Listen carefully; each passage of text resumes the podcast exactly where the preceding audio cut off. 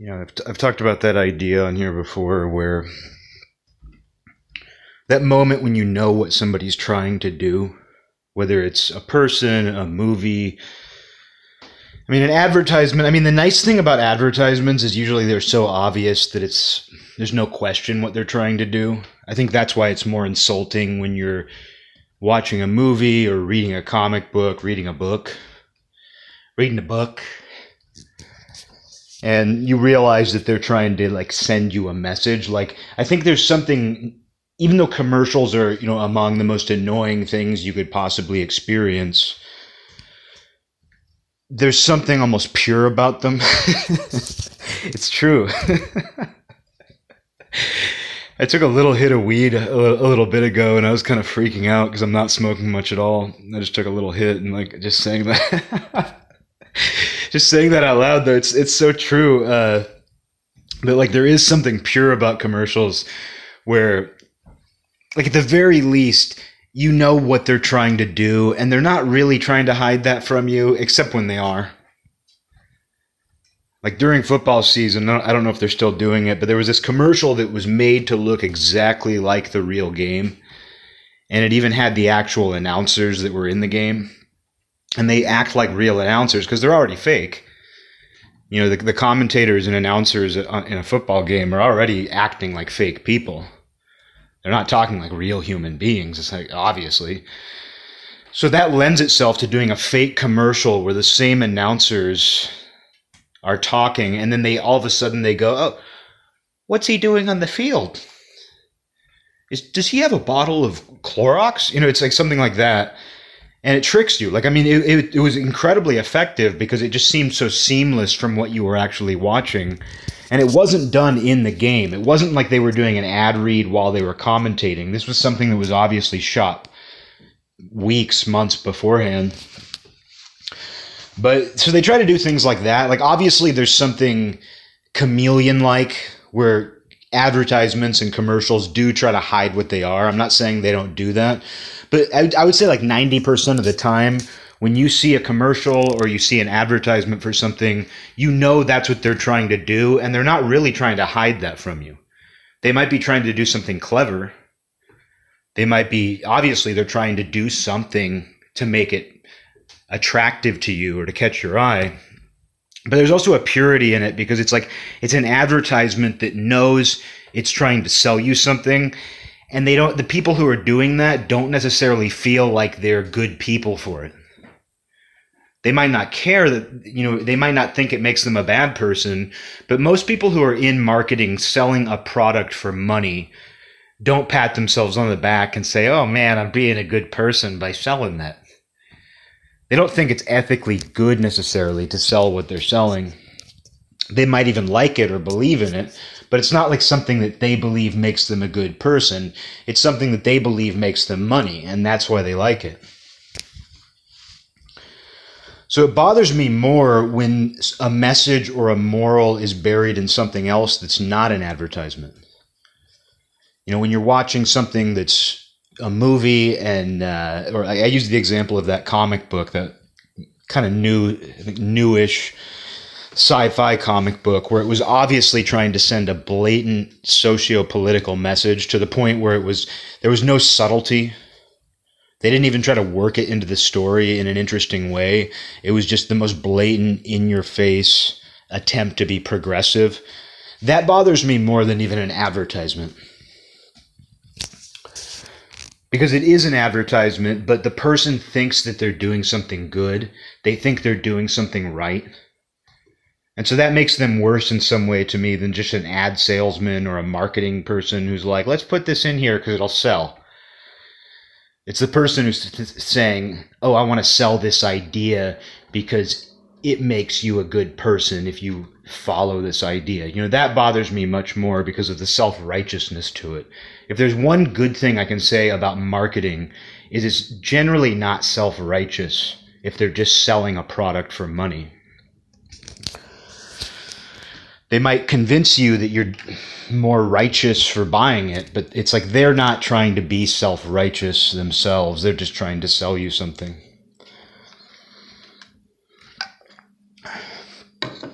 So uh, with advertising, or what was I going to say? Um, I mean, and that's something people do as well, and it always removes me from the element. Like, anytime I sense something doing that, I mean, that's one thing that advertising a product and advertising an idea or trying to co- trying to convince you of something, those are two things that make me feel the same way no matter what anyway, where they take me out of it. It's why product placement in a movie takes you out of the movie, because you're like, oh, they're trying to sell me something in this movie that's a story I'm trying to be immersed in, and that sucks. Now I'm thinking about this product, and now I'm actually questioning the entire movie. That's kind of what it's like when someone tries to make an ideological or a social or a political point, a heavy-handed one. Because obviously storytelling, I'm, you know, I'm not an idiot. I'm not an idiot.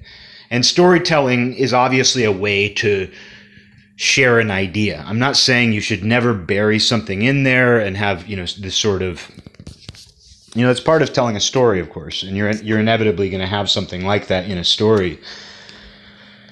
But for me, it's when it's naked. For me, it's when it's naked. That's exactly it, though. That's why a product, that's why blatant product placement, it's too naked. You could have people go to the mall and get an Orange Julius, and that's probably going to make the viewer go, oh, that that Orange Julius sure looks good. I think I might get one after I leave. You know, it might have that effect, but it might not bother you because the characters are doing something that characters would do. They're they're gonna go, real teenagers are gonna go to the mall and get an Orange Julius. So it's not like it really takes you out of the movie. Like when you watch the movie Falling Down and he goes into McDonald's or wherever, it's not like you're sitting there being like, oh God, this is product, this is product placement. Like the movie, when you watch the movie Falling Down, you don't get the feeling at any point that, that something is product placement. No matter, it doesn't matter if he goes to McDonald's. But with, um, uh, you know, an idea, like when an idea feels like product placement, that's just this awful feeling. And, the, and then, two, when you just know what they're trying to do.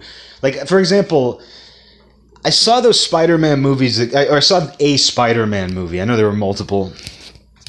I don't want to I don't want to lie and pretend that I saw more Spider-Man movies than I actually saw. No, but I saw that Spider-Man movie that came out with uh, Toby, uh, you know, Toby. I don't know, I can't remember his last name, but Toby. Old Toby. I saw the one with Toby. and uh, I liked it, actually. When that came out, I don't. I must have been in high school. Maybe maybe I was in junior high. I don't know, but about twenty years ago, and I liked it. I thought it was good for what it was. And then about ten years later, they came out with these new Spider-Man movies. I think like the rights had been sold to something else. And I was at a childhood friend's house visiting him, and we were drinking after those came out. And he was like, he for some reason he had that. I don't know if he rented it. I don't know if he bought it, but he had the new, new Spider-Man. And he was like, oh, it's actually pretty good. Let's watch it. And I was wasted. Might have been high as well. I was at least drunk, too drunk, like ready to ready to pass out drunk. And so it was just the last thing I saw on this couch as my eyes just kind of, you know, flickered in and out of reality. And the last thing I remember is that he's trying to learn how to make a suit. Spider-Man, Peter Parker, Peter, Pete, our boy Pete, he's trying to learn how to make a, his Spider-Man suit. And he, instead of, you know, he, of course, so he, because this movie came out in like the early twenty tens, what's he going to do? Oh, he, he Googles it. Oh, dude, he Googles it. Except instead of having Google, he Binged it. Like it, it showed the screen. Like there's a scene where he's he's Googling like how to make a Spider-Man suit or how to make a, a suit. And it zooms in and shows just the, the screen of his computer, and it's Bing, which nobody uses. That's always been the joke. Like I don't even think it's around anymore. I don't even think Bing is around anymore. And you know, nobody used Bing. And so it was obviously product placement. The only reason to have a character in a movie search on Bing and to have the entire frame show that is product placement. And that just immediately, I mean, I was passing out anyway, But I mean, that might have been the switch that got flicked that just turned my eyes off, you know, for the rest of the night. Like, that might as well have been just the thing that tuned me out completely. It's just, it's so obvious. You're going to show Bing. It's not like I wanted to see Google.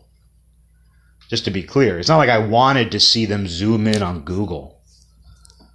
But the fact that it just showed Bing, and it was just such a blatant advertisement and just so stupid. And it's one of those things where you don't even need to show it. You don't even need to show him typing it in. Like, just have his back, like, at a computer screen. It's it's a stupid scene in general. Like, oh, dude, it's modern Spider-Man. Let's have him Google how to make a Spider-Man suit. You know, it's one of those things that's trying to be forcefully modern anyway. And then you throw in a, a Bing logo. It zooms in on the Bing logo pretty much. It's just, it, it takes you out of it. It just takes you out of it.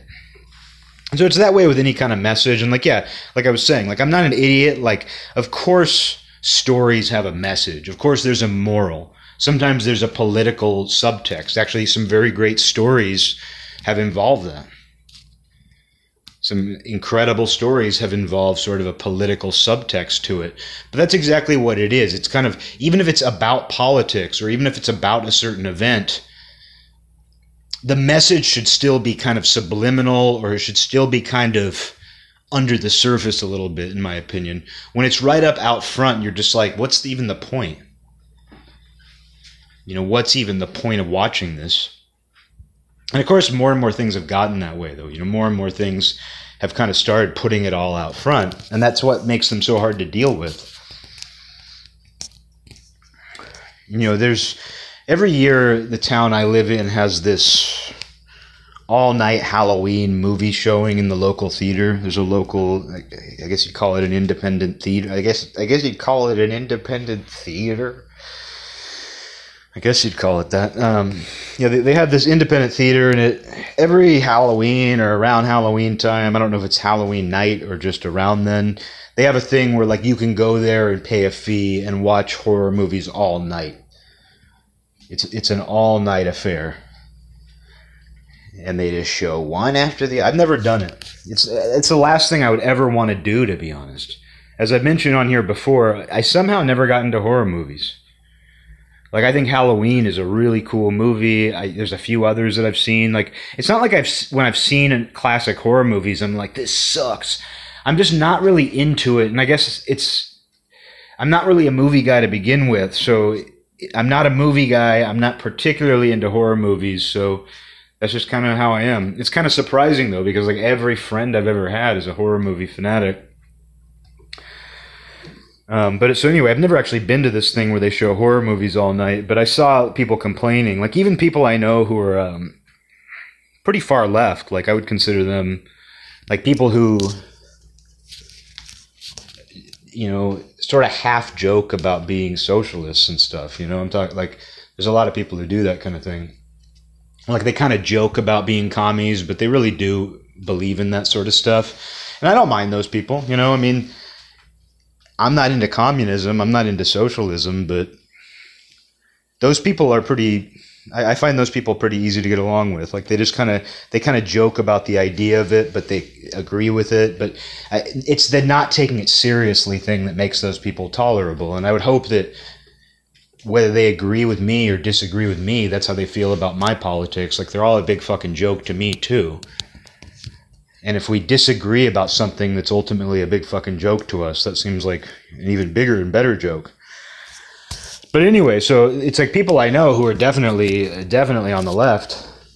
But I saw where even they were upset this year that this theater is just, it's, it's apparently showing, like, only female-made horror movies this year.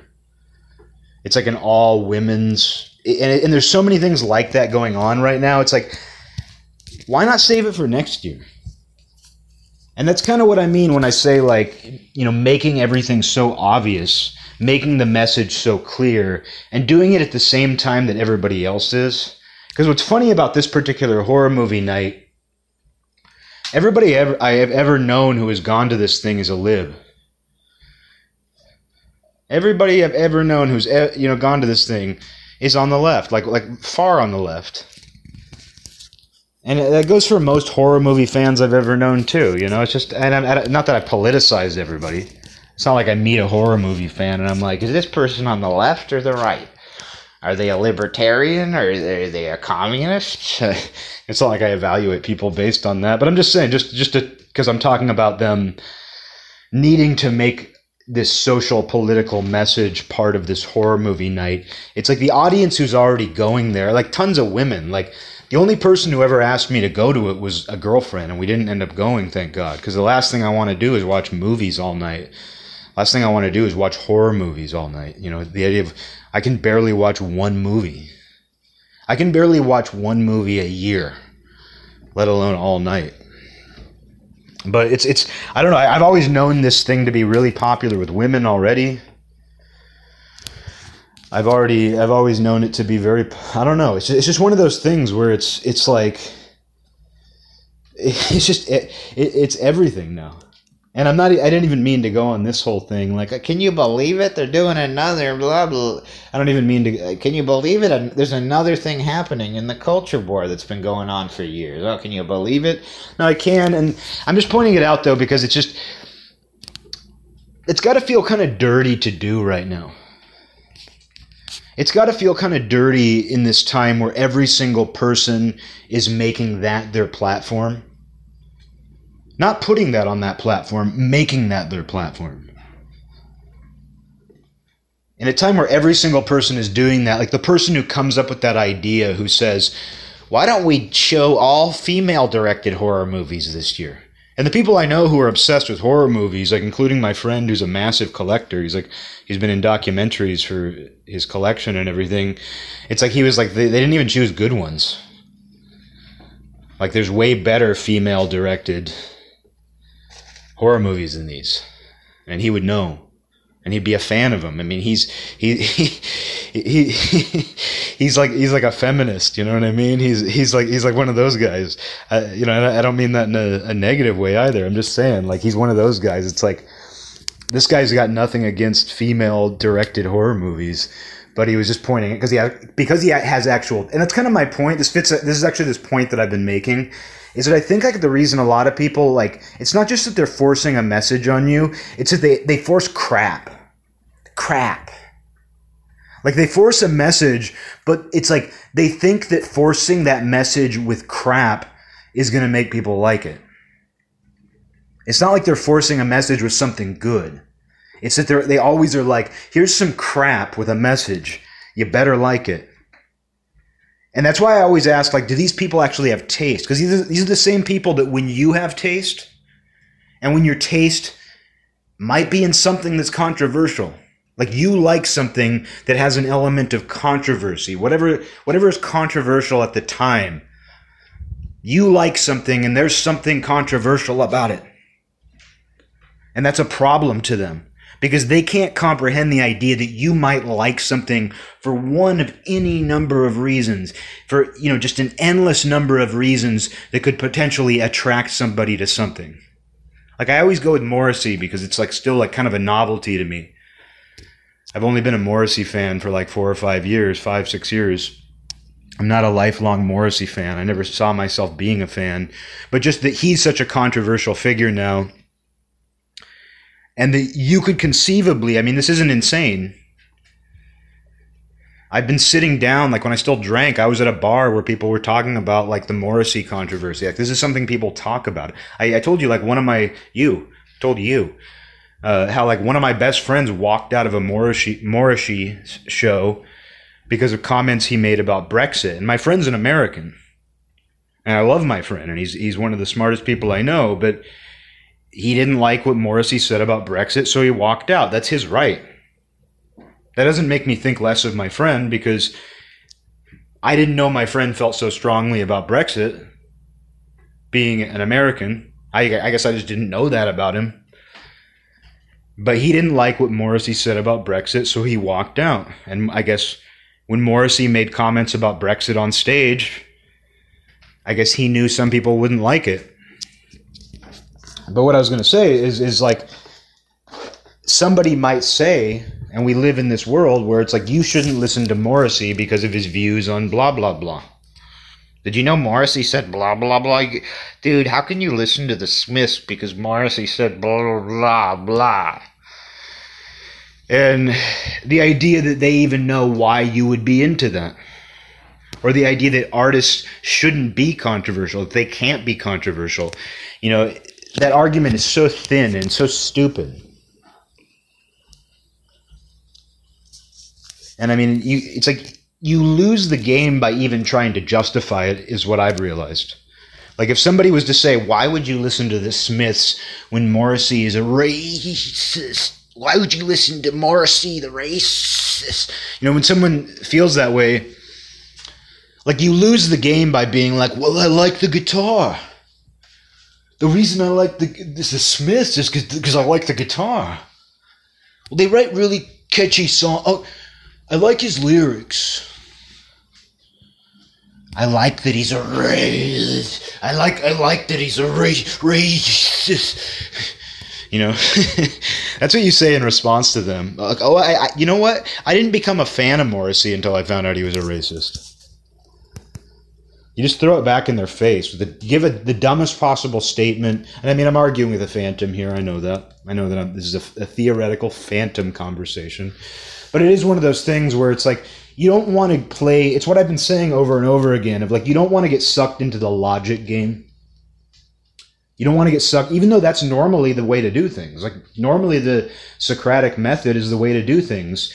But you lose that game with that person when you go, well, I, I, I listen to the Smiths because I just, I like the guitar, and, and sometimes the lyrics are just really unique and interesting, and I think his voice is really uh, interesting. Uh, hey, you're not going to ruin my life because I like Morrissey, are you? That's basically what you're doing, though, you know, when you try to engage in that game and try to explain it. And it, I don't even know if people are, are making that big of a deal out of him. But I've heard it. I've heard it in person. Like I just said, one of my best friends walked out of a Morrissey show. It's crazy for me to say that, but it's true. And it's his. And I. And, and I. It's it's crazy. I to a lot of people that that doesn't bother me. That I respect him for it, and I, I love him. So I'm not going to judge him for him having an opinion because, you know, he wouldn't judge me. That's what having a friend is. It means you don't judge somebody because they took a stand on something you don't agree with. Hopefully my friendship with people isn't based on that alone. If that was part of a pattern of behavior where he was doing that to me, it'd be different because I know people like that. There are people who I've deliberately but slowly cut out of my life because they're the sort of people, especially in our current climate, where if you say something that they don't agree with, they like put you on blast online. And that's not even saying like the weird little dark gossipy group chats and message channels that I found out they have, you know? It's sick shit that people are into. Not that I've been the subject of any of that, but you find I found out that stuff exists. Like I'm I'm pretty I would say I'm I'm not naive, but I guess I'm kind of innocent. Because I, you know, that that stuff exists. People people are just frying each other behind the scenes and you don't even know it. They have people locked into the electric chair behind the scenes and they're just frying their reputations. Like, like that's something to remember with the whole like quote unquote cancel culture thing is like, you're only seeing part of it. Like you're only seeing the stuff that's public with well-known people. Most of the other stuff you're not seeing. And there's a lot of stuff that's going on behind the scenes. And that's not, I'm not making that up. I've personally been aware of it. So that's what's going on. That's what people don't understand. Like whenever people get into these, like, does can't, because I hate the phrase cancel culture, obviously. Just call it what it is, like censorships and slander and the, the, an attempt to ruin somebody's life. Just call it what it is. But I personally come to know that this shit, people like, there's really nasty people with group chats who, who do this shit, man. And it's probably no surprise to anybody. I guess that's what I, that's why I say that I'm maybe I'm a little bit innocent, but I'm not naive. Um, but anyway, I didn't unleash in some of this culture war stuff. But but no, I think a lot of this does come back to the taste thing, where it's like I like certain things, and if you don't like that, you can't possibly understand what makes me like it, and you have no right to assume why I like it. And if you're crazy enough to attack me for the things that I like, or to even just question them at all, no amount of logic is going to get me out of that.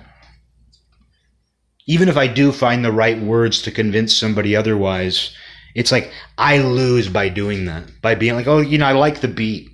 I, I just like the beat. I like the art. I like the album artwork. You know, you lose the second you say that. But it does come back to this thing where, like, the sort of person who does that must not understand what it is to actually have taste in something. Like, taste must just truly be a way to signal what you think is upstanding and right. But the way you're going about it, the way that person is going about it, just proves that they don't truly believe it's upstanding and right. They're doing it to get approval from other people who think like that. And it feels good to get approval approval from other people at the expense of somebody. So that's what that is. And uh, going back to this thing, which I have no real opinion on, I wouldn't even be able to tell you what a good horror movie is. I like Halloween. Saw Halloween and I liked it a long time ago. But I wouldn't be able to tell you what a good horror movie is now, you know. I wouldn't be able to tell you what a good female-directed horror movie is. But like my friend was saying, it's like they didn't even pick good ones. And a bunch of people I saw were saying, were just like commenting, like, can you believe this? Can you believe how shitty this is? And I can, because that's what everything is doing. Everything is trying to do this in its own way, and it comes from people who don't seem to have taste in how they're doing it. Like, there are so many women who do good things, if you didn't know. If you didn't know that I know that, now you know. If you, you have, if you haven't heard me talk at length about Dolly Parton, now you know. But I'm not going to like something that's shitty, and if I'm told, well, it's female-directed, I'm not going to like that. And I'm not going to pretend to like it, because I don't laugh at commercials either.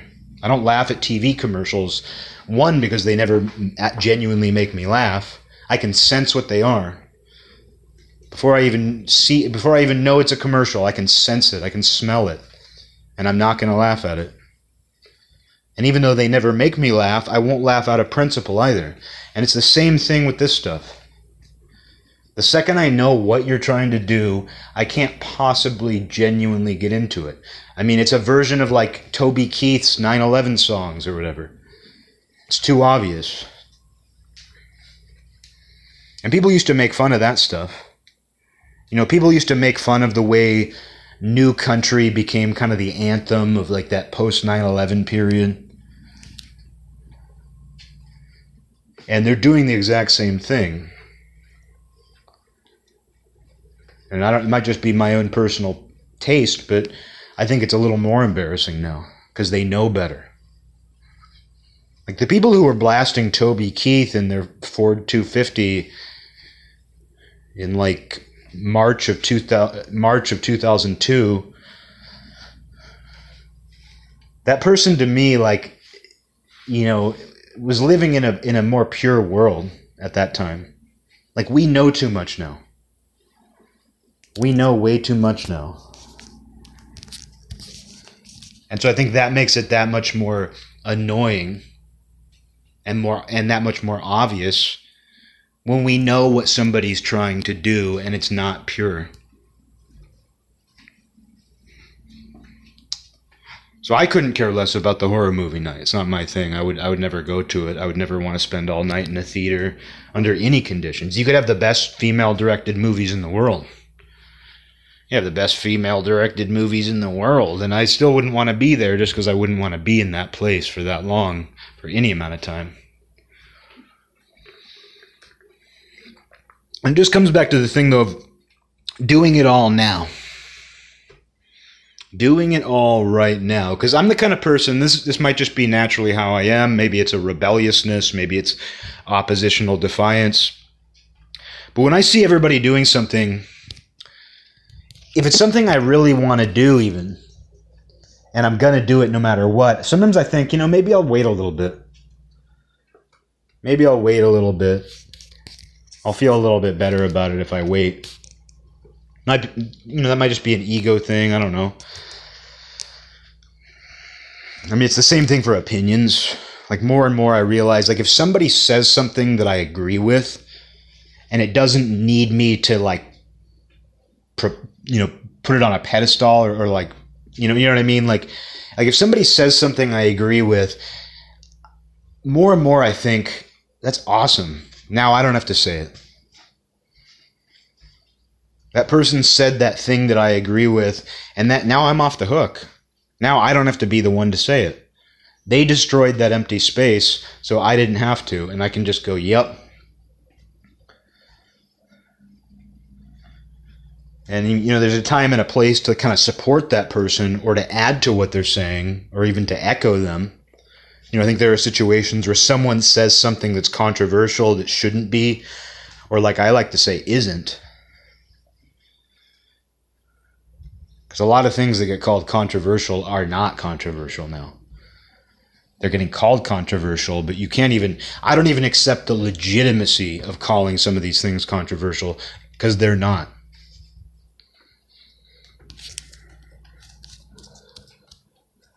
But these things that get accused of being controversial, I think there's a time and a place to echo what that person's saying or to lend them support because they need it, because the idea needs it.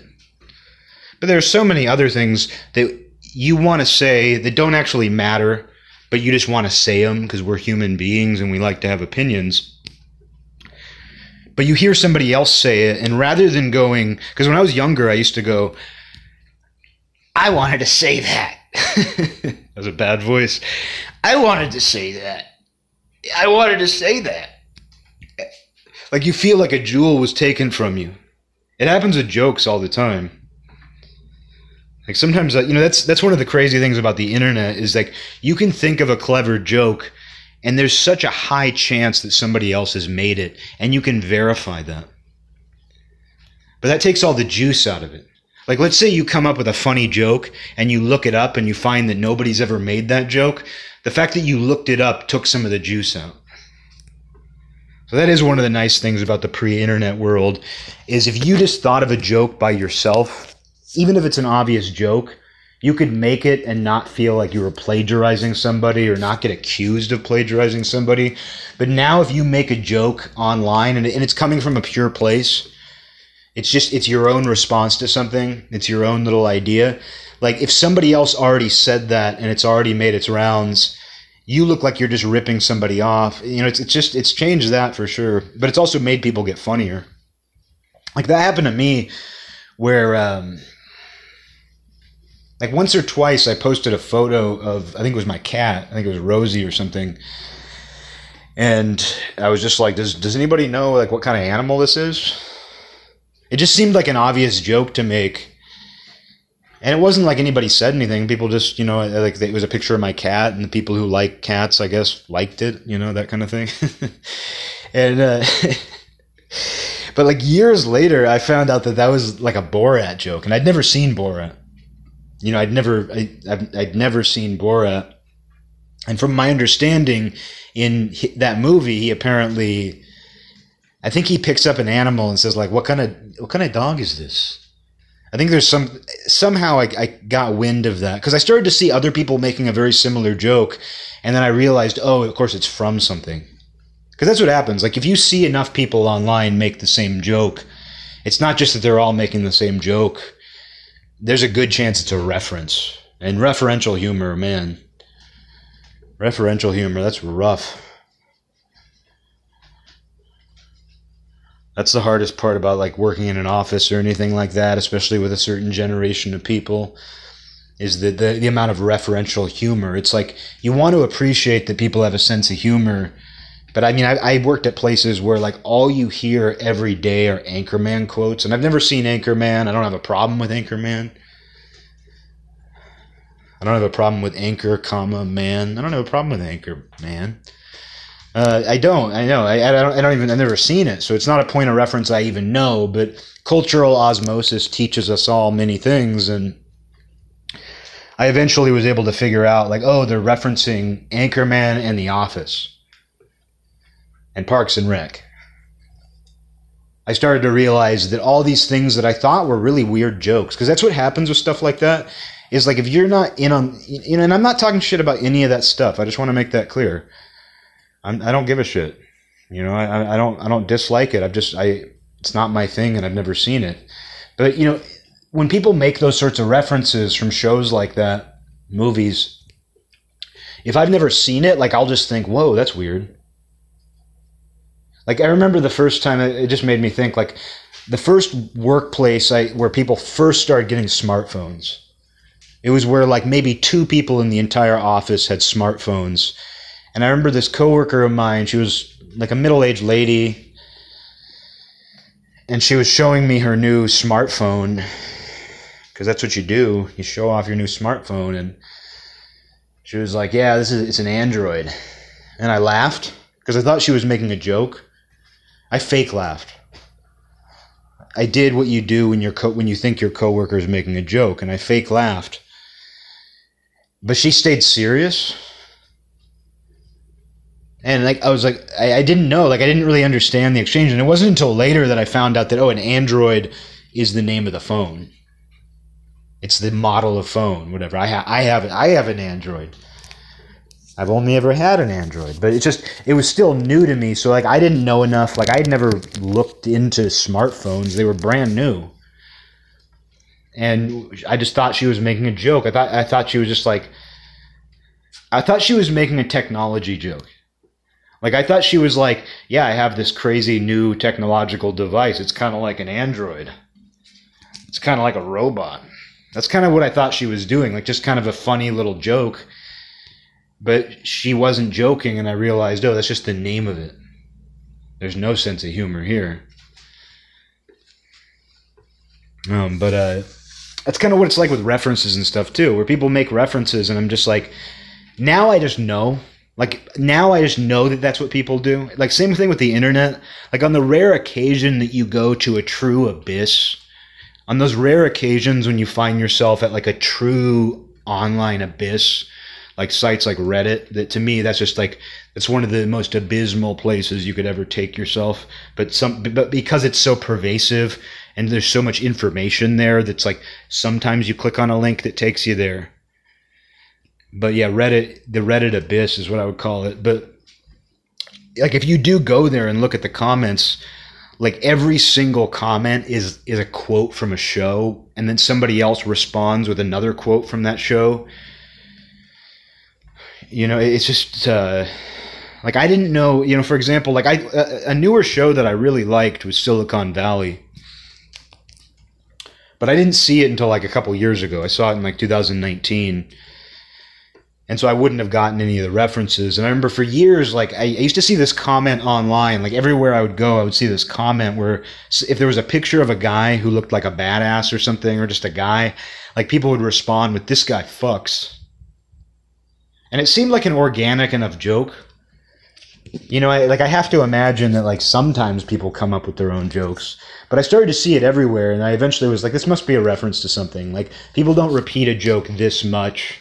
Normal people don't repeat a joke this much unless it's a reference to something. And then sure enough, when I was watching Silicon Valley, there's a scene where this guy, like, you know, this like cheesy business dude is like, "This guy fucks," about the nerdy guy.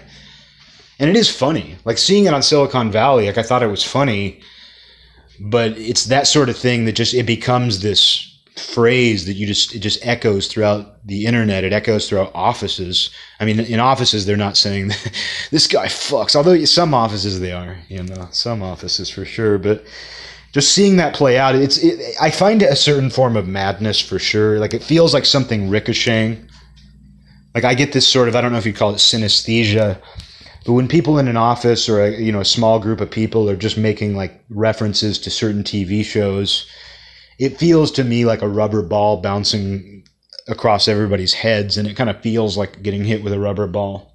You know, it's not painful. It's like a very soft rubber rubber ball. But that's what those kind of references are like. It's like somebody just lobbing a rubber ball at your head, and it bounces off and hits somebody else, and you're just supposed to be like, this is not insane. This is this is totally great. But yeah, references are that way for me. I just generally don't know what they are. And so they sound very weird when I first hear them, because I'm like, wow, that person came up with something weird. Because I appreciate that. Like, even if something isn't funny, if you have a coworker or just somebody in your life and they say something that's just weird, and you don't know whether it's a joke or something just came out of their mouth wrong, I always appreciate that. And so that's what it's like when somebody makes a sitcom joke at work, is you, you think like, whoa, that's weird. Whatever that said, whatever he just said is weird. Whatever she's saying is weird. And then you realize, oh no, that wasn't an organic joke. It was just some bullshit that everybody repeats. But that's, I don't know, that's that's what you get though. I mean, it's it's not the worst thing in the world. It's it's not a concentration camp.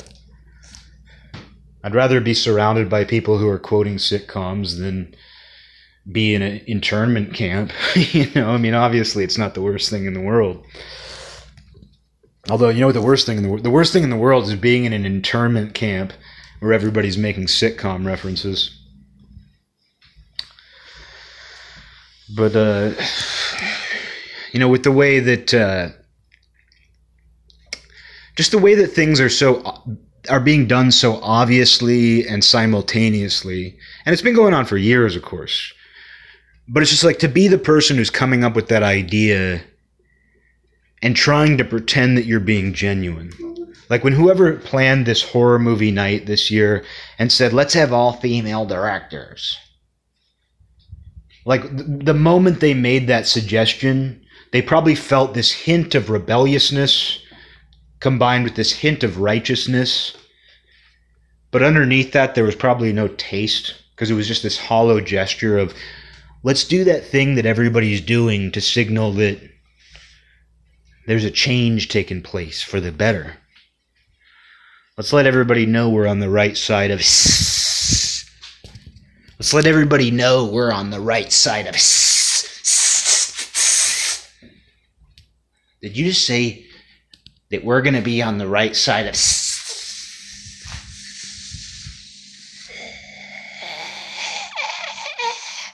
That's what it is. That's what it is. That's what it is to me. Like, that, that might as well be what you're saying. I like how that last one got kind of soft. I don't know what the compressor does. I don't know what the compressor does to my hisses. I don't even know what the compressor does to my hisses. But uh, the last one, I liked how it got kind of soft. Nothing like a nice soft hiss. You know, a soft hiss is almost scarier. Like if you have to hiss at somebody. Like I'm just imagining uh, like like hiding in a bush. And like late at night, some couple who's been out on the town, they're walking by the bush and you hiss at them. I think it's way worse if it's a soft hiss. Because if it's a loud hiss, it's just... I don't know. When you're aggressively hissing, I guess unless you're a cat, I don't know. I don't, I don't know how you can really do that. But a soft hiss from a man, something terrifying about that.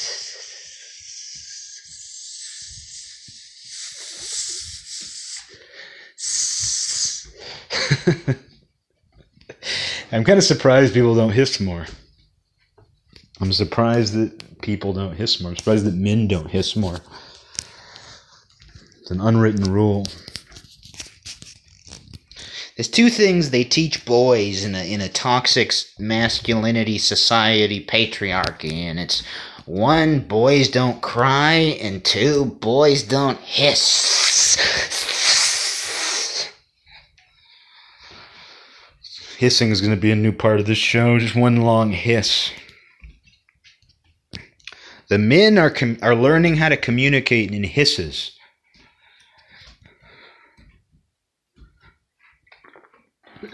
It's the only way they feel comfortable expressing themselves anymore.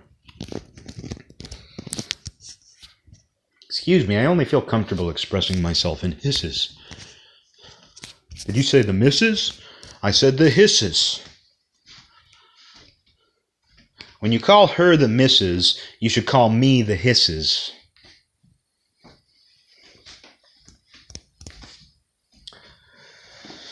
Uh, yeah, another another culture war rant, but you gotta you gotta get them in. At this point, it's just like it's like routine maintenance or something. It's almost just like a way to communicate to people that you're not, your brain isn't completely gone. I mean, a friend of mine even, like, I, I'm seeing little signs, at least. Like, those guys that I know who are, like, quasi-commies are upset about the... See, it, it, when it affects something you care about, that's how you get people. It's like in Lord of the Rings when uh, they recruit the Ents. And I don't remember if they have the meeting in the book. Or, sorry, I don't remember if they have the meeting in the movie. They must. But in the book, it's very drawn out. Like, in the book, you you have genuine, like, slow anxiety because the Ents, it takes forever for the Ents to meet, to make... I mean, it, it takes them forever to even start the meeting, and there's something very urgent happening. And they don't really care what's happening to the rest of Middle-earth. And then it's it's when they see that... the forest has been destroyed, or part of the forest is being destroyed. That's when the Ents get pissed because it's the thing that personally affects them. So seeing these guys I know who are kind of, you know, I wouldn't say they're, they're people who appreciate taste. That's the thing. Like, I know one of the guys, and I talked about it, where, like, he's pretty far left, but he doesn't like the whole, like, political correctness enforcement of art. You know, he's not into that at all. So it's not terribly surprising, but it is good to see him just be like, you know what, like, this is, these were my friends. You know, just like how the Ent sees the trees that have been taken down and is like, these were my friends. Like, that's kind of what it's like with this guy, where it's like, you came for the horror movies. Those were my friends.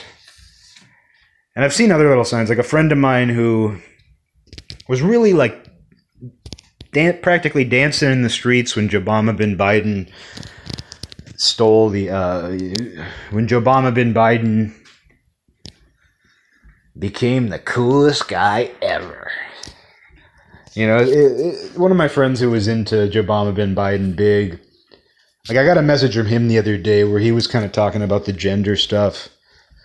So people who really haven't been that bothered by all of these things, either, some of them are kind of coming around. I think as they're having to go back into the world and encounter what how things really are right now, in some places at least, I think they're kind of like, wait a second. Like, I can't even just enjoy my all-night horror movie fest.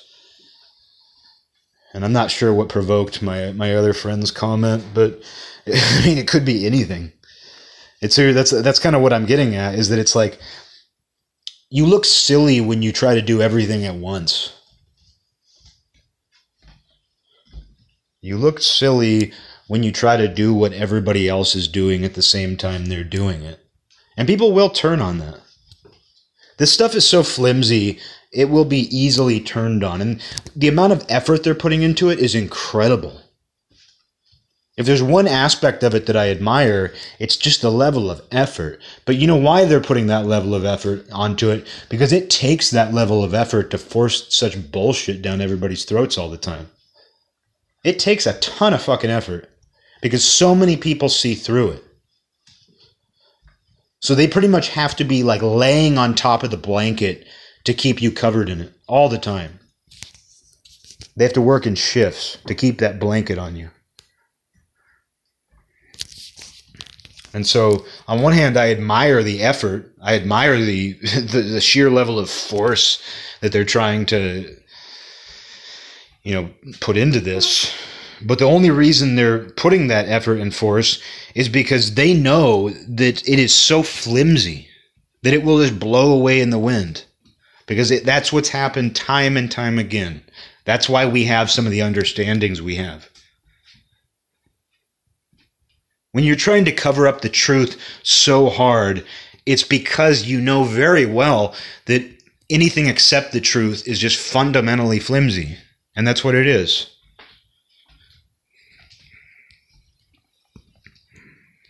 And that's another reason why I don't see the point in engaging in some, you know, Socratic method logic debate with people like that anymore. Not that I ever really did, but just why I would not even think of engaging in it now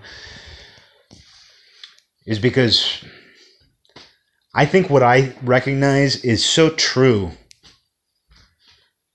that that will be enough of an argument. And all it's going to take is just people getting so tired of trying to cover it up, of trying to force their will, that all it's going to take is just them getting tired. And why make myself tired trying to fight that? Like, if you want to cover up reality, if you want to cover up the truth, be my guest. People have tried that so many times. People are always trying that. Just watch a liar.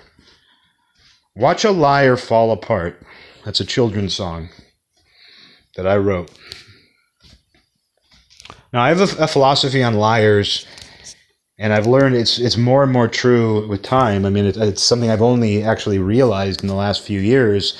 It's that, you know, basically, when it comes to a liar, if you don't overcommit to them and don't buy into what they're trying to push on you immediately, all you have to do is let a, a liar sit for long enough, and everything will eventually come out. Liars have a very difficult time just sitting still, or they get away from you. Like, I've definitely run into liars in my life before, and if they're serious enough, like if they're pathological enough, if they're manipulative enough, whether they know it or not, they have a sense for what they're doing. And when they realize that they're not going to get over on you, when they realize that you're going to be patient and not overcommit to whatever it is they, they're all about, they usually go the fuck away. They usually go somewhere else because they're like, oh, it's it's like what they say about prison. And I've never been to prison, but I've seen enough prison documentaries. And in prison documentaries, like, the guys are always like, basically, all you have to do is like fight once. As long as it's not like Rikers Island or some like insane place. But they're always like, all you have to do is fight back once. And even if you get your ass kicked, all you have to do is like put up a fight once. And I'm not even talking about rape or anything like that. I'm just talking about people messing with you in prison. Like, you fight once and then you just communicate that it's going to be a struggle to bother you. And that often does the trick. It often does something good for you. And that's kind of what it's like with liars, where like in prison, you just, you communicate to bullies or rapists. Let's, everybody loves talking about prison rape, so I'll just give the people what they want. Um, but anybody who's bothering you in prison, that's what they always say. It's like, just put up a fight. And then, I mean, they say that about bullies on the schoolyard. My band, Bullies on the Schoolyard. That's my new band. Uh,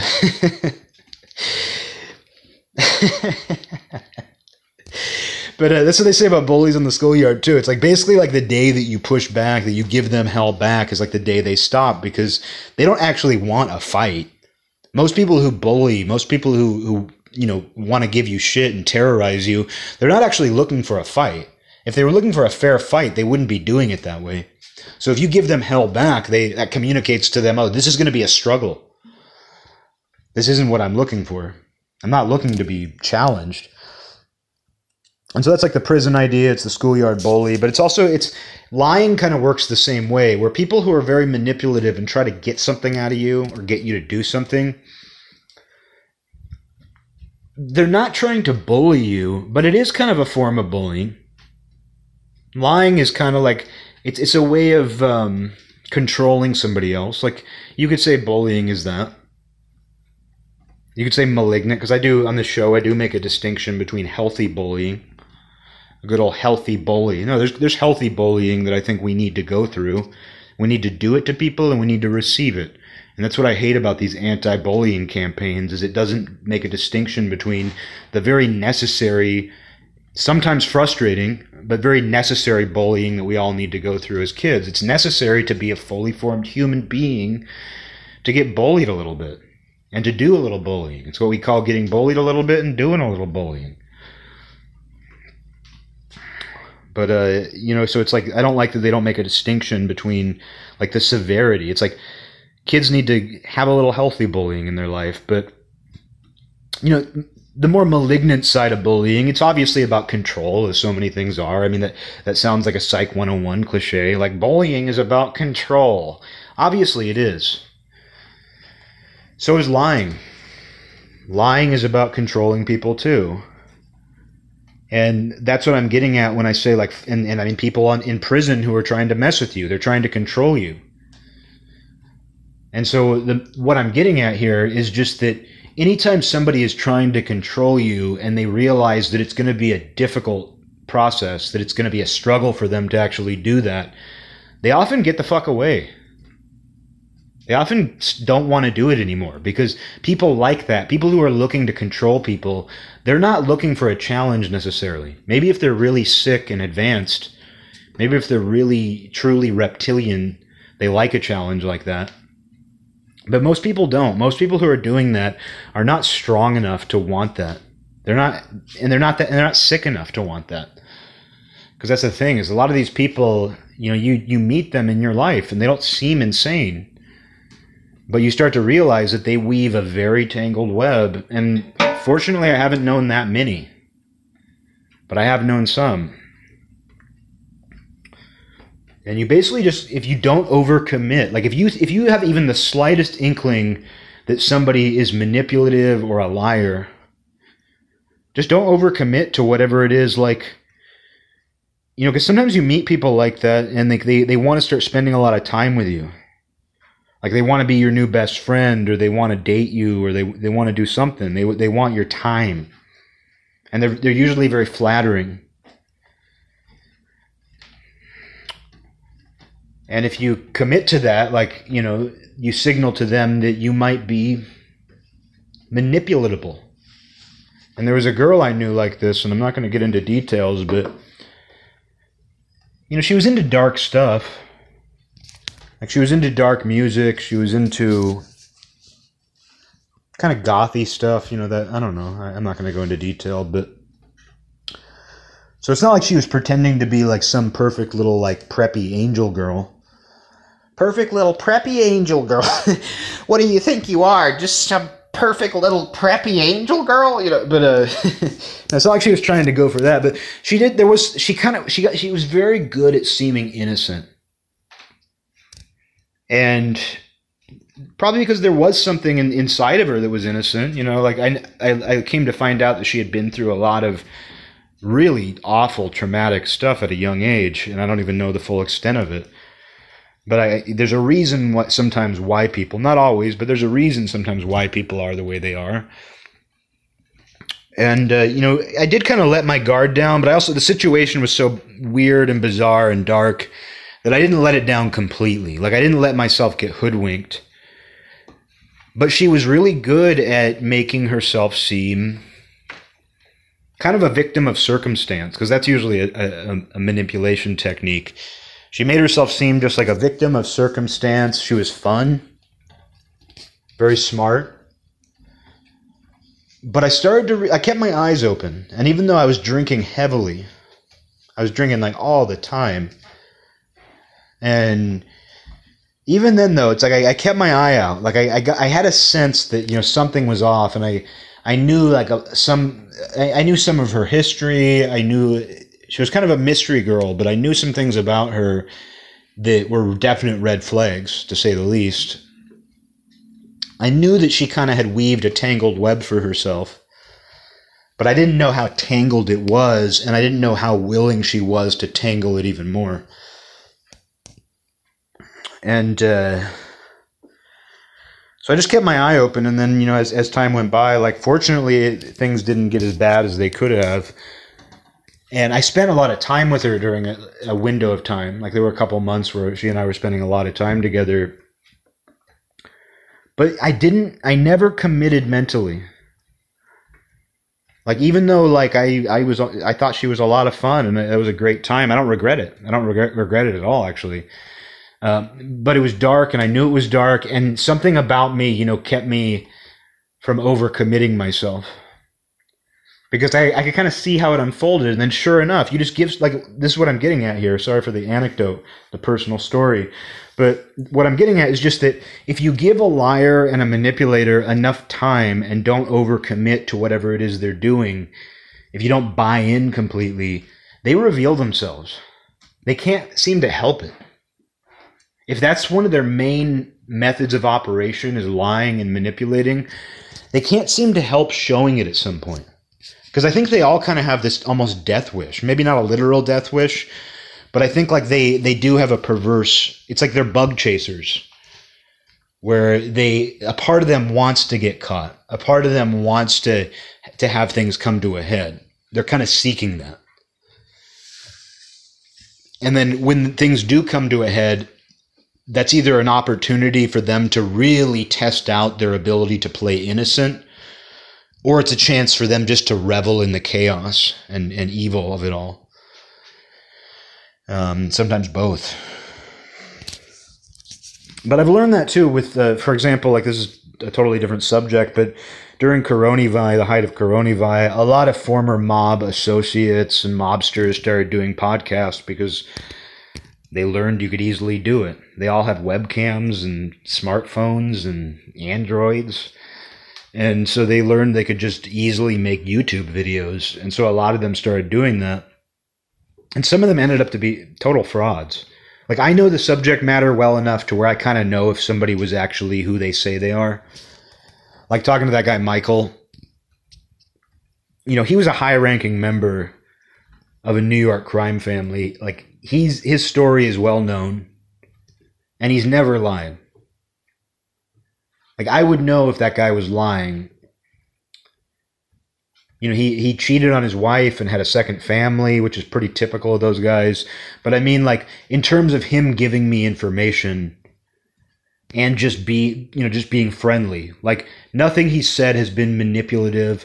Nothing he said has been weird. He, he genuinely, he, he's a third generation mafia member, and he really enjoys learning more about the history, and he enjoys sharing it too. And everything he said can be verified. For example, he said that his grandfather went to Sicily with this guy, and that he was close to this guy from another city who is well known too. And there's no public information linking him and the, his grandfather with this guy. But he said, oh, my grandfather went to Sicily with this guy, like on basically official business, you know, at some point. I found the, the manifest showing those two guys went to Sicily together in nineteen twenty-four. So, I mean, it's things like that that give somebody credibility. He told me his grandfather was friends with this, not super well-known, but still like a well-known mobster from Buffalo. He told me they were friends. It's not really something that somebody would lie about. But I was able to find the ship manifest through a genealogy website showing that those two guys with the exact same ages, with the exact same addresses they really had, they're listed side by side. They went to Sicily together, and Michael heard this growing up. So, you know, his dad told him, like, oh, your your dad or my dad, your grandfather went to Italy with this guy, Paul, Palmieri. You know, it's just one of those things, and I'm able to find it. So it's things like that that give somebody credibility, and the guy's got no real motivation to lie, because what you realize is, like, somebody who actually achieved something significant in a, in a particular subculture or world like the mafia, he doesn't need to lie, because he was pretty much everything he could have ever wanted to be before he became a witness. You know, he pretty much reached the highest rank you could reach without being the boss. You know, he's that sort of guy. So you learn, like, so even though this guy did lie, I mean, he, I, you know, even though I, like, I go in with a degree of skepticism, even when you talk to a guy like that, you go in and you say, well, you know, I'm going to double check what he says, but he hasn't said anything wrong. He hasn't said anything off. So it's int- and, and that guy was a professional liar. The reason I'm bringing him up is because he was a professional liar for a good chunk of his life. As part of his life that he lived for fifty years, forty years, he lied a lot to a lot of people. He was committing a lot of crimes, but in a certain context, I guess. But it's weirder when you meet somebody who is a personal liar, like when they tell lies on a personal level. And you don't buy into him. And well, what I was going to get to with the mob guys on YouTube, and the reason I brought up this guy, Michael DiLeonardo, is because he, I mean, he doesn't have a podcast. Like, he's not, he doesn't put him, he, you know, he doesn't put himself out there very much. He does some interviews, you know, he's talked to people like my historian friend and me, but he doesn't do a lot of out there stuff. You know, he's just, he just kind of enjoys talking about the world that he used to live in, because he doesn't live in it anymore. And he doesn't like that. You know, he, He misses, he, he, you know, honestly, the guy misses being part of that world, because it was all he ever knew. But anyway, so it's like these guys who are doing mob podcasts, though, a lot of them were nobodies. A lot of them were just these associates and hangers-on, and they started out their shows, and I, you know, this was the height of lockdown, the height of coronavirus, and I ended up watching a lot of them, and I was like, okay, these guys are interesting. Even though they don't really have that much to offer, just hearing their take on things, hearing about their lives, you know, oh, this guy was a drug dealer, this guy did this. But I also knew not to overcommit because these guys were low-level guys and they they knew people. Like, all of that's verifiable. But I waited like a while, and after a few months, you know, it, all it took was maybe a few months, and you started to notice that they were saying stupid things. Lies. Like, one of the guys started to say, oh, you know, I, I was proposed for membership to be inducted into the mafia. Then a month passes and he was like, oh, you know, I was, there were two different times I was proposed for membership. I could have been a member. It eventually got to where he was saying, and I'm not even kidding, it got to be where he was saying he had been like proposed to be a mafia member like three different times. And his story just started getting more and more outrageous. Like, he started to make himself more and more important. There's another guy who was very close to the Gaudis named John Alight. He was an Albanian, so he couldn't become a mafia member. And he's written a book, and he's he's pretty well known. I think he did commit a murder or two. I think he did, like, he was a violent guy and everything. But since he started doing this podcast, and since he started talking out the, all the time, it's like only a matter of time passed, and all of a sudden he's like saying he did like a hundred murders.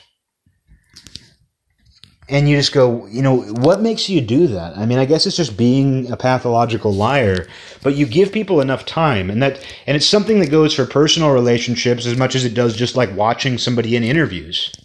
Like, if you don't feel right about somebody, just don't commit and give it a little bit of time. And eventually, like, they start going haywire. They start saying shit. And it's especially true, like, I'm just using this example of the mob podcast because a lot of these guys who never became fully initiated members hate it. Like, you can tell that it eats away at them, that they never actually became fully initiated members of the mafia itself. They were always, like, you know, as they say, like, always bridesmaids, never the bride. And you can tell that that eats away at them because when a guy was an actual member, for one, it makes a lot a lot of people way more interested in what that guy has to say. Like, people like me are going to be way more interested in what that guy has to say if he was an actual member of the organization. Whereas if he was just an associate, it's like, well, you know, I can only listen to a guy talk about dealing drugs and beating people up so many times. But if a guy is a full-on member, he's going to talk to you about these, like, ranks and these relationships and, you know, all kinds of interesting meetings. You know, even if he was just a low-level member, just being a member at all gives somebody access to all kinds of other information that an associate doesn't have. And you can tell, like, with these guys, um, it eats away at them. It, it really eats away at them that they never became members. Like, speaking about the guy Michael, who I know, Michael DiLeonardo, like, with him, it's like you can tell it bothers him that he's not on the street anymore. You can tell it bothers him that he's no longer part of that. But you, you can tell that he's not bothered by, like, what could have been. Because he was a captain in a huge crime family.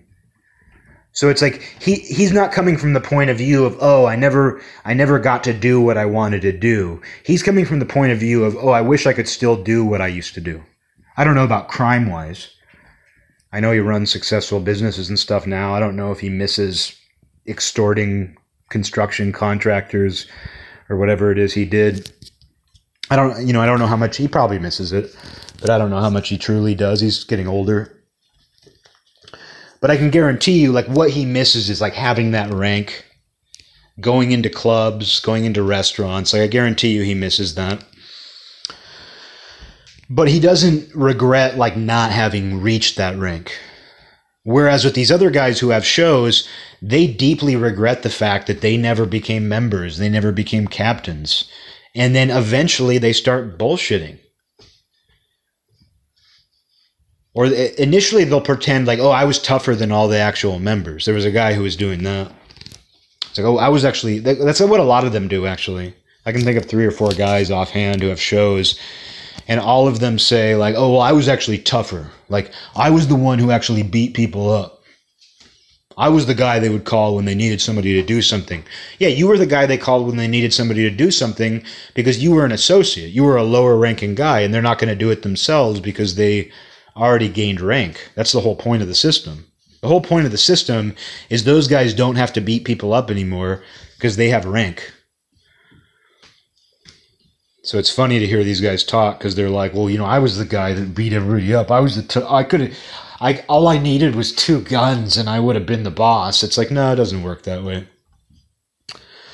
But you just give them enough time and they start saying stupid shit like that. You just go, okay, I'm going to watch these. That's because that's the approach I took. I was like, I'm going to watch these guys' shows. I'm going to have them on in the background and I'm going to watch and wait. And you know what? There's a, there's a guy who was kind of a nobody. He was just like, he was basically a teenager and a guy in his early twenties who got caught up in a murder. But he was a, he, you know, he hung around the mob and he, he was part of like a, a street crew and everything.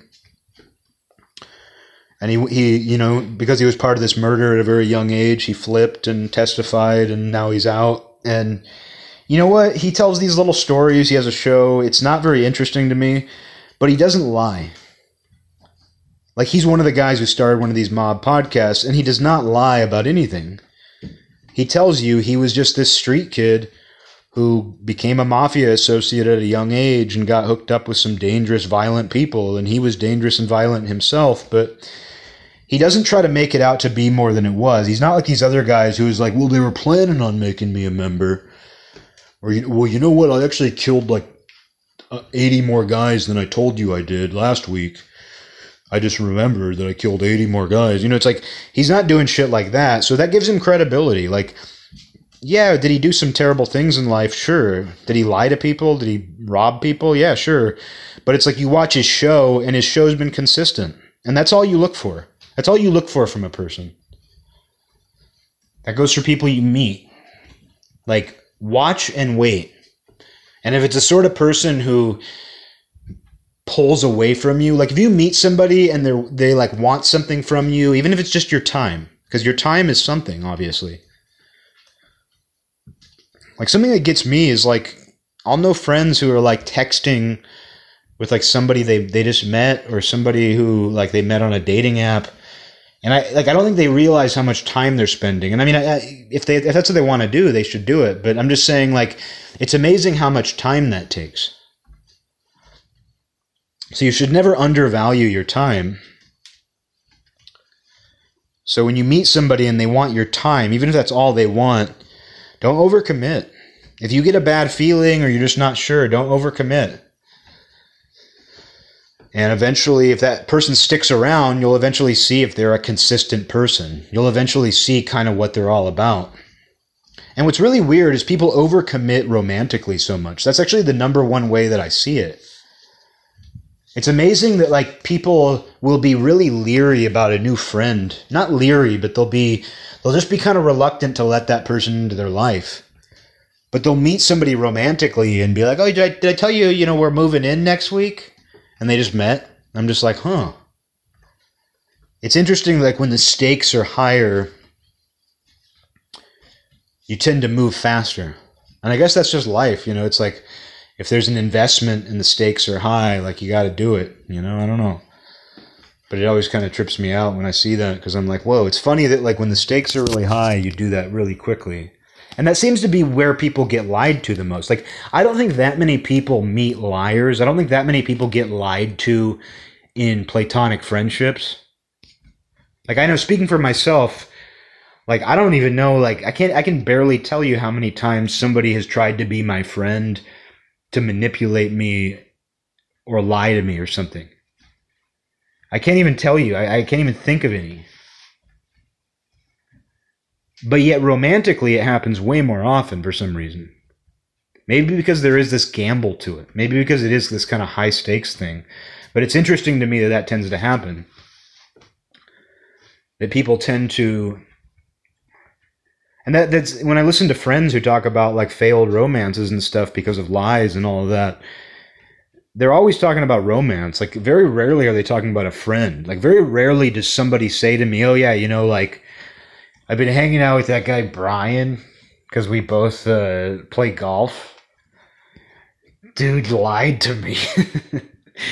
That guy Brian that I've been playing golf with that I met at the bar, like, uh, he lied. I found out he's a liar.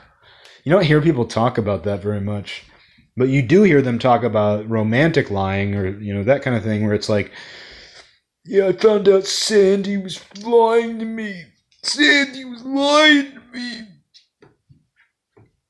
She told me she was going on a work trip. And she was, I, u- I used my tracker.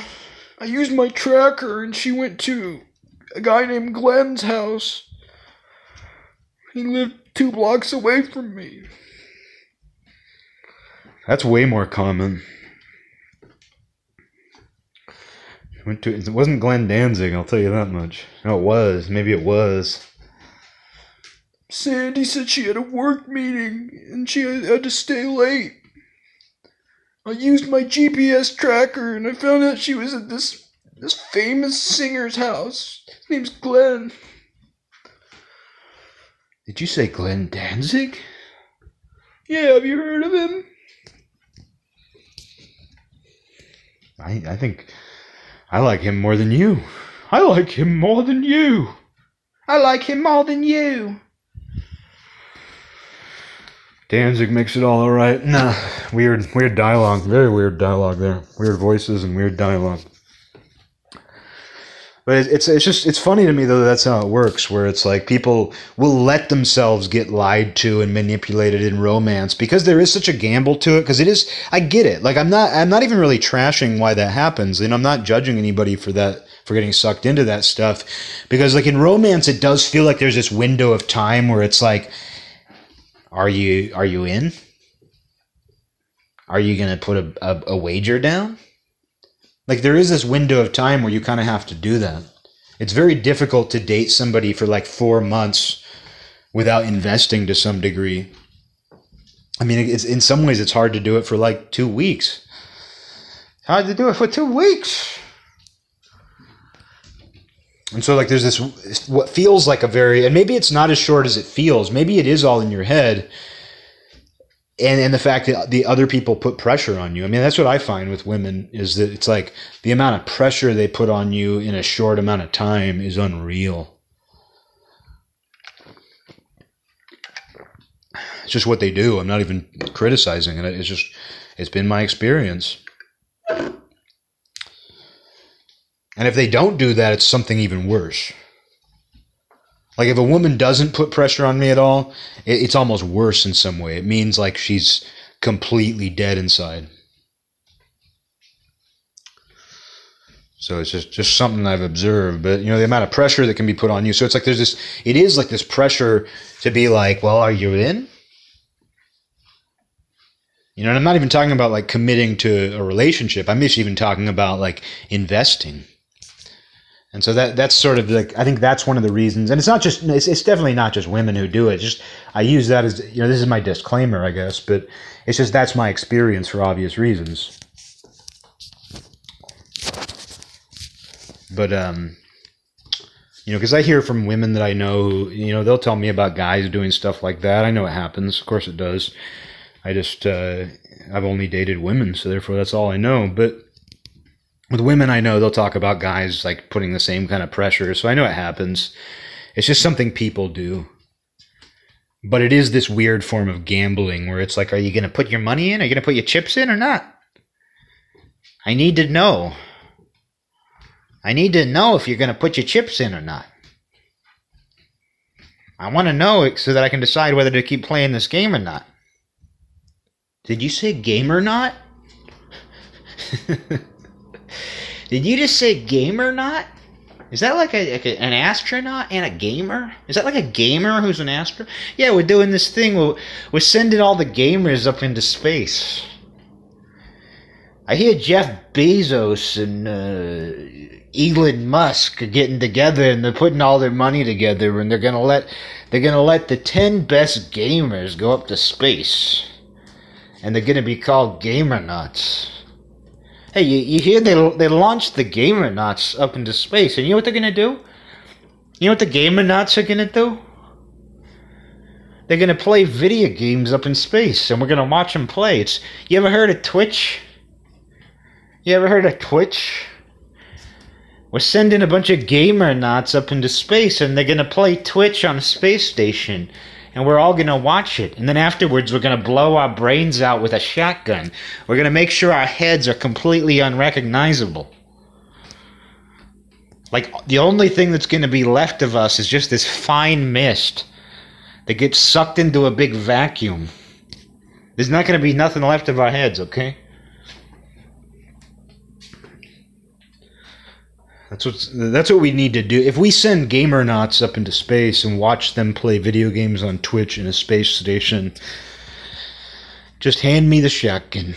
Hand me the shotgun. The shogun? The shotgun. Meshuggah? Meshuggah? My shotgun. We're all gonna watch the gamers play video games on a space station. Stupid, stupid shit. I need to close this out. It's a good time to close it out when you start making up atonal jingles about Gamer Nuts. At least they have taste. That's what I'll say to gamers. At least gamers have taste.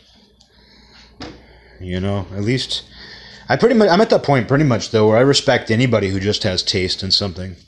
Anybody who just simply has taste, whether I like it or not, somebody who just listens to things, watches things, and reads things because they just genuinely like them, and they're not trying to force some narrative on it.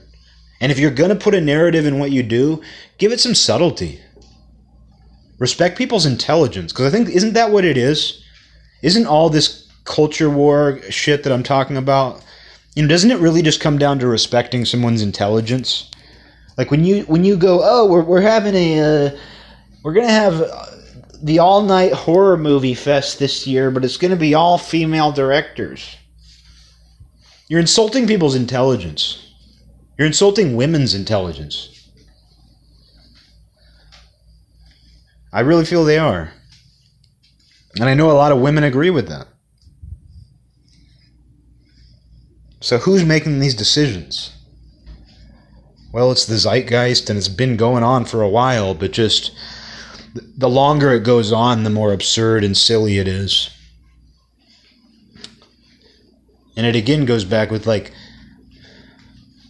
you're insulting our intelligence. You're insulting everybody's intelligence when you force things in this way.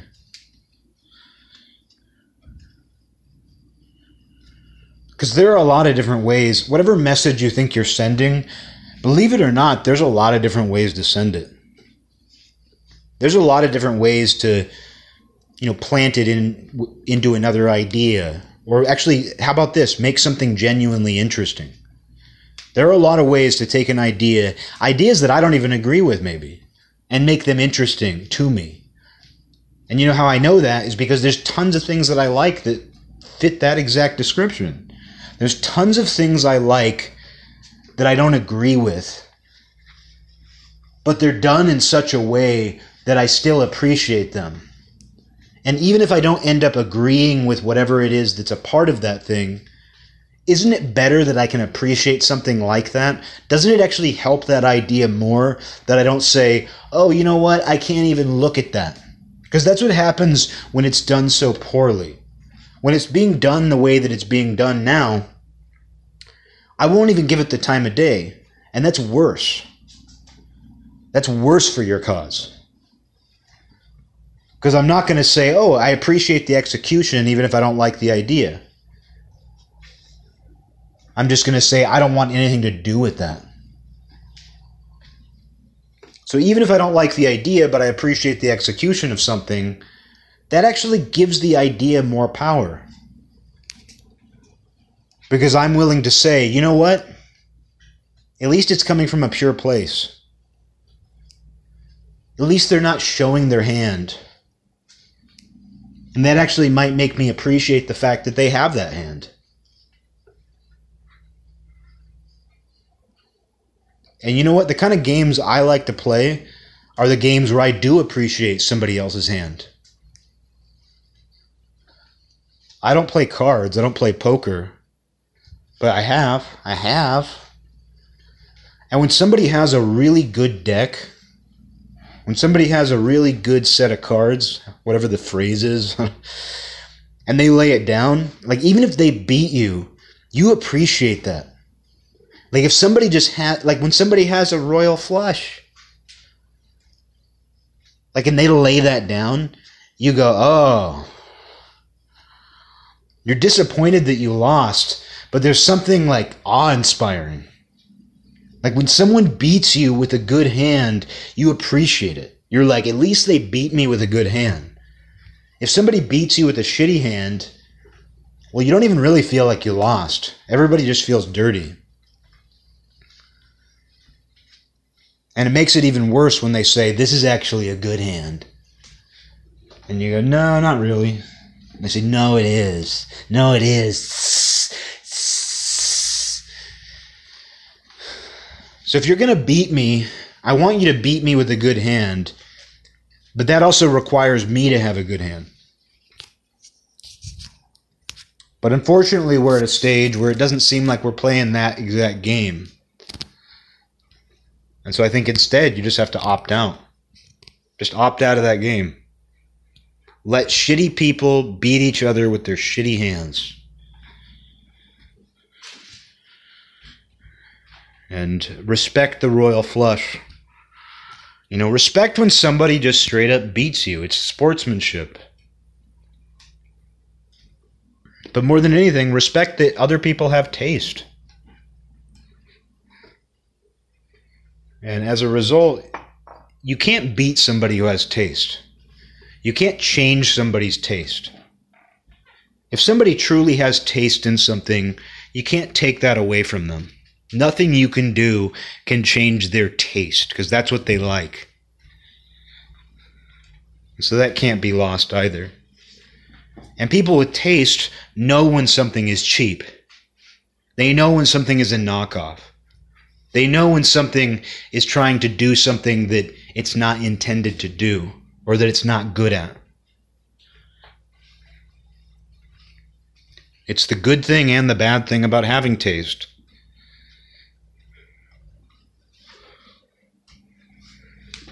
It makes life hard in some ways, because, I mean, sometimes somebody tries to be nice to you. Like, every once in a blue moon, someone will, like, send me some. They'll be like, oh, look, there's this couple who does, like, Day of the Dead goth doo-wop.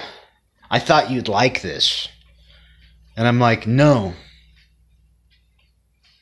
Nope.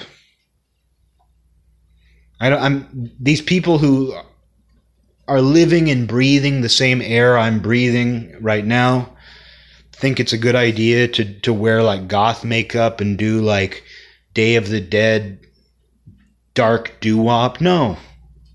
I don't care how good they are. I don't have that. That's not okay with me. I don't like it. It's a novelty. People are just trying to be nice when they send something like that to you.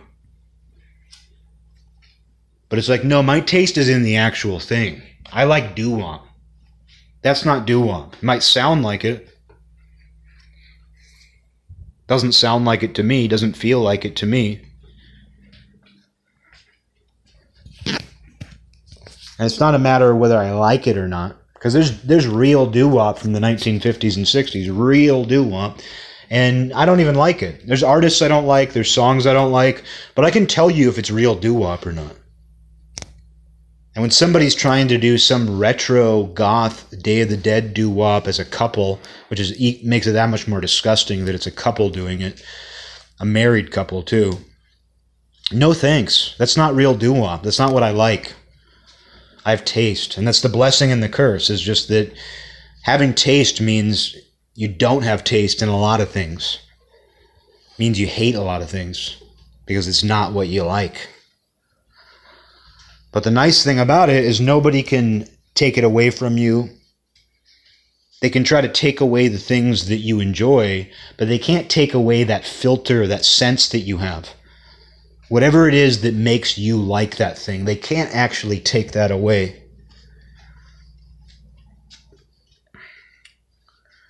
And it really does make me wonder sometimes whether some people even have that.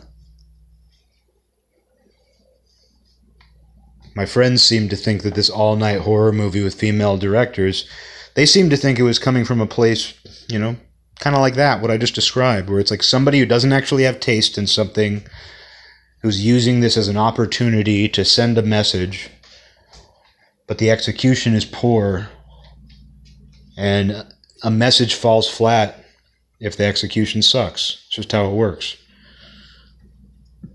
So I would recommend that to anybody. Not that anybody here needs to hear this, but you know, if you're trying to sell an idea, make sure the execution is good. If you think something is truly important, make the message almost a byproduct. Because if people like something enough, they will analyze it to the point where they eventually find that message. Like, look at the way that people analyze T V shows.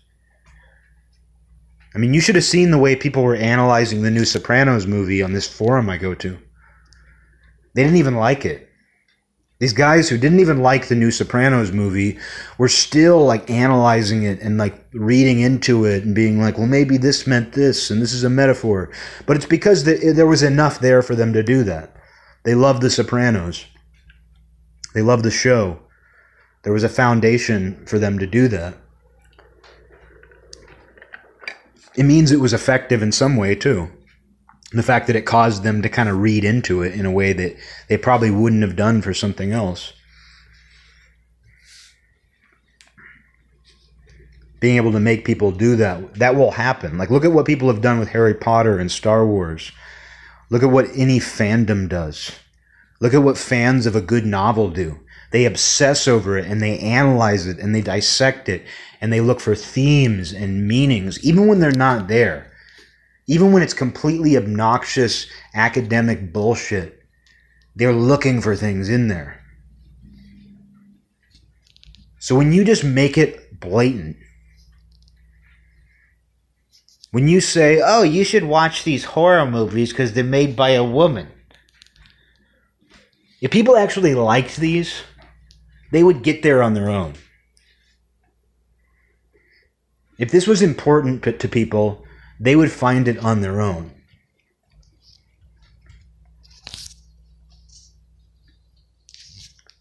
And why would you want to have shitty movies put to your name anyway? That's what I wonder. Like, when someone curates something and it's shitty, and I have no investment in horror movies and can't speak for them or about them, but just, I'm thinking about anything I like.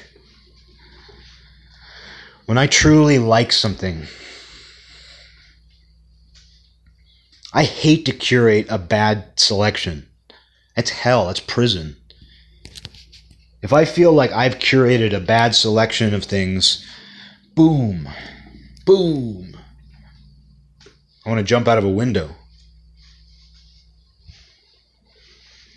Like like back when I, I got to do another Every Night's a School Night someday, I guess.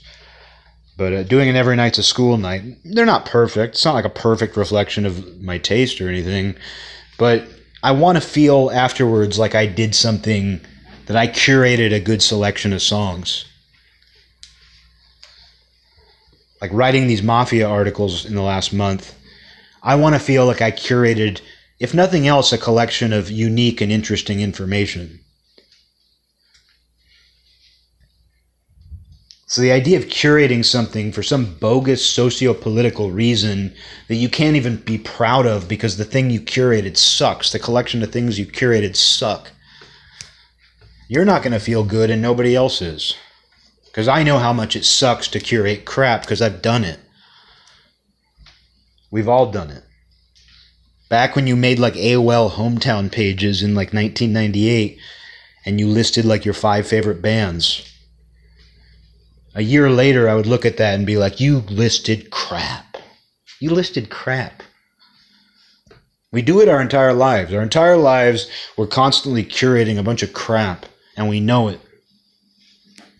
And I guess one of the ideas, you know, it's it's one of the things that, that's actually attractive about materialism, is that you might reach a point where you realize you know what you like, you know how to find it, you know it when you find it.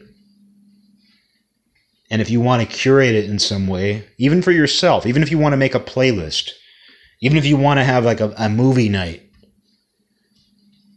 Even if you're watching YouTube videos, doesn't matter what it is, you reach a point where you know what you like and you know when you like it, and you can curate something that you're proud of. Is this pretentious? Maybe, but maybe I think it's more pretentious to curate something that you're not proud of because you have some ulterior motive. So don't curate crap. Hurts everybody.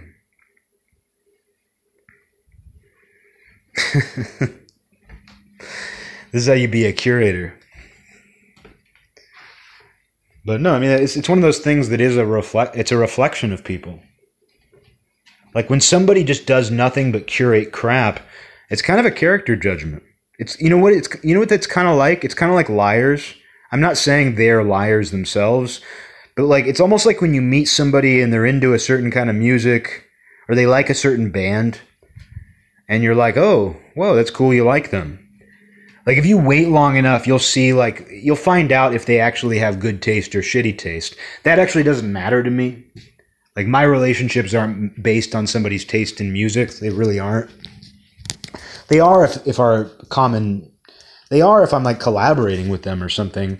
But for the most part, like in terms of just making friends with somebody, I couldn't care less what they like or don't like, as long as they don't care what I like or don't like. You know what I mean? But it is almost like liars, and people lie about what they like all the time.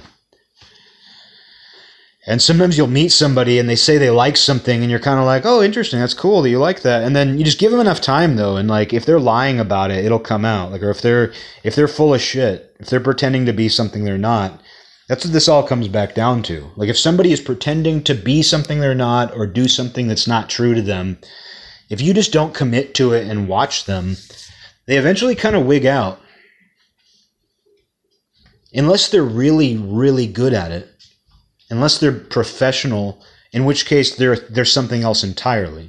In which case they should just go run for politics, run for office.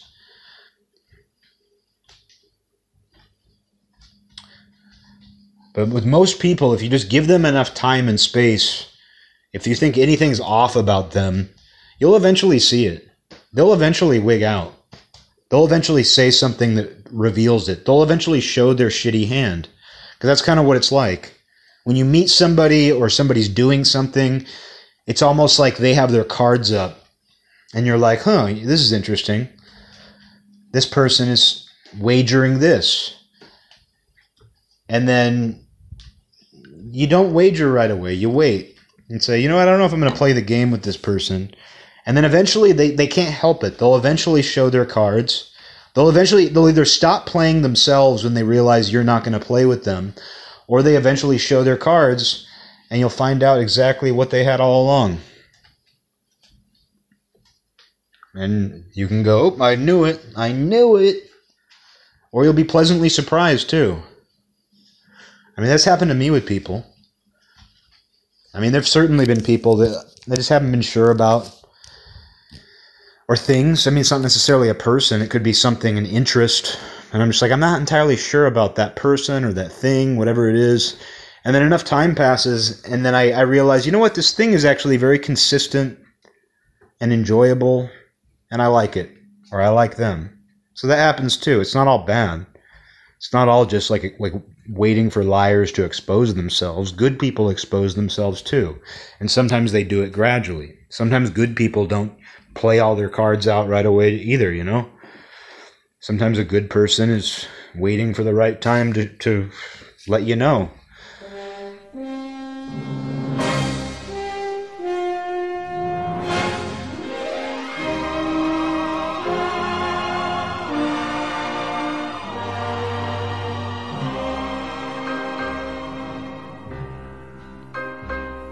This land is mine.